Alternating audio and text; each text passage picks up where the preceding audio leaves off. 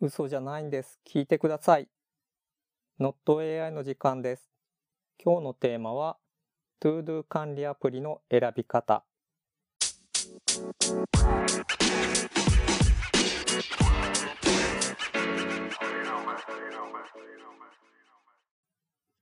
前回 Today リストについてお話ししたんですけども、その話したのが水曜日で、えー今このエピソードが公開されているのが金曜日です。で、水曜日の最後に明日 ToDo 管理アプリの選び方をお話しします。的なことを言ったんですけども、結局木曜日1日空いてしまいました。ただ、これ今収録してるの木曜日なんですね。で、公開されたのが金曜日なので、えー約束通り明日お話ししてるんですね。お話はするけれども、公開するとは言っていない。というのはいいんですけども、今日は ToDo 管理アプリの選び方です。おすすめアプリじゃなくて選び方ですね。ToDo 管理アプリはシンプルでいいんじゃないかなと思ってます。というのも、前提として僕はですけども、人間はシングルタスクしかできないと思ってます。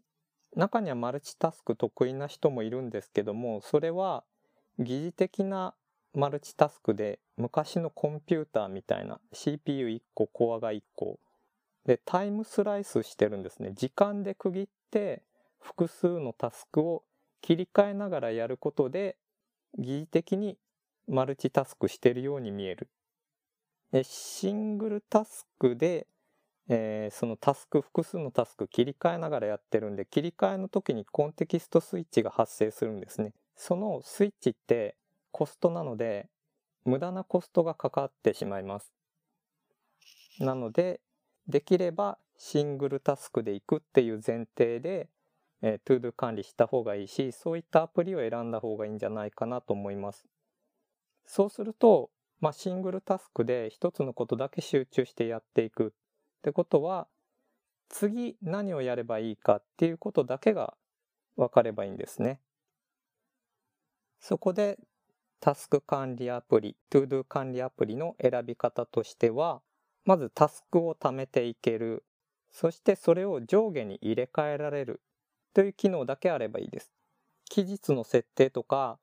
リマインダーの機能はいらないです。もう次何をやって、その次何やってっていうのなんで、えー前回インボックスと Today リストについてお話ししたんですけども、管理するリストもこの2つだけなので、2つのリストさえ作れれば OK です。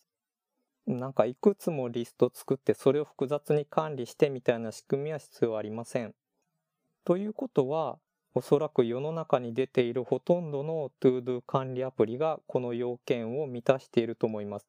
で満たした上でさらに余計な機能がついてるんですね。ということでその余計な機能に惑わされないアプリを選んだ方がいいんじゃないかなと思って、えー今日一つ紹介したいのがえこれ Apple 製品だけになるんですけども Clear という ToDo 管理アプリです、えこれはリリースされたのがもう10年10年は経たないのかな。リリースされた当初デザインがすごくいいアプリっていうことで話題になったんですけどもそれから多分使ってる人あんまりいないのかもしれないですね。確かにデザインはすごくいいし触り心地もすごくいいんですね。音とかが鳴ったりして。で、本当にシンプルで、昔はただタスクを並べて、それを入れ替えるしかできなかったんですけども、途中からリマインダーの設定ができるようになりました。ただ、このリマインダー機能オフにすると、日付設定周りが完全に非表示になるので、シンプルな状態で使うことができます。iPhone、iPad、Mac で使えるんですけども、えーちょっと残念なのが、iPhone 版だとリスト間でタスクの移動ができません。多分できないです。なので、えー昨日お話ししたインボックスから Today リストにタスクを移動するっていうことをするためには iPad か Mac が必要になります。ただこの iPhone、iPad、Mac は iCloud で同期が取れるので、どれで開いても同じ状態を確認することができますし、どの端末からもタスクを入力することができます。でこのとにかくシンプルなので、気に入って使ってたんですけども、スマホが iPhone から Android に変わりました。で、使えなくなってしまったので、今 Android で使ってるのは Google タスクですね。これちょっと名前が英語だと Google タスクで日本語だと Google To-Do リストになってる気がします。で、これ Gmail のおまけみたいな感じで始まったので、今もデスクトップのブラウザで見るときには Gmail にアクセスしてそのサイドに表示されるっていう形になります。スマホ用のアプリは Android にも iPhone にもあるので、どのプラットフォームでも使うことができます。でこれもシンプルといえばシンプルなので、まあ、とりあえず使ってるんですけども、もっとクリアみたいにいいアプリがあったらそっちに乗り換えたいなと思ってます。という感じで、アプリはとにかくシンプルでいいんじゃないかなと思ってて、とにかく突っ込んで上下に並び替えて上から機械的に実行していく。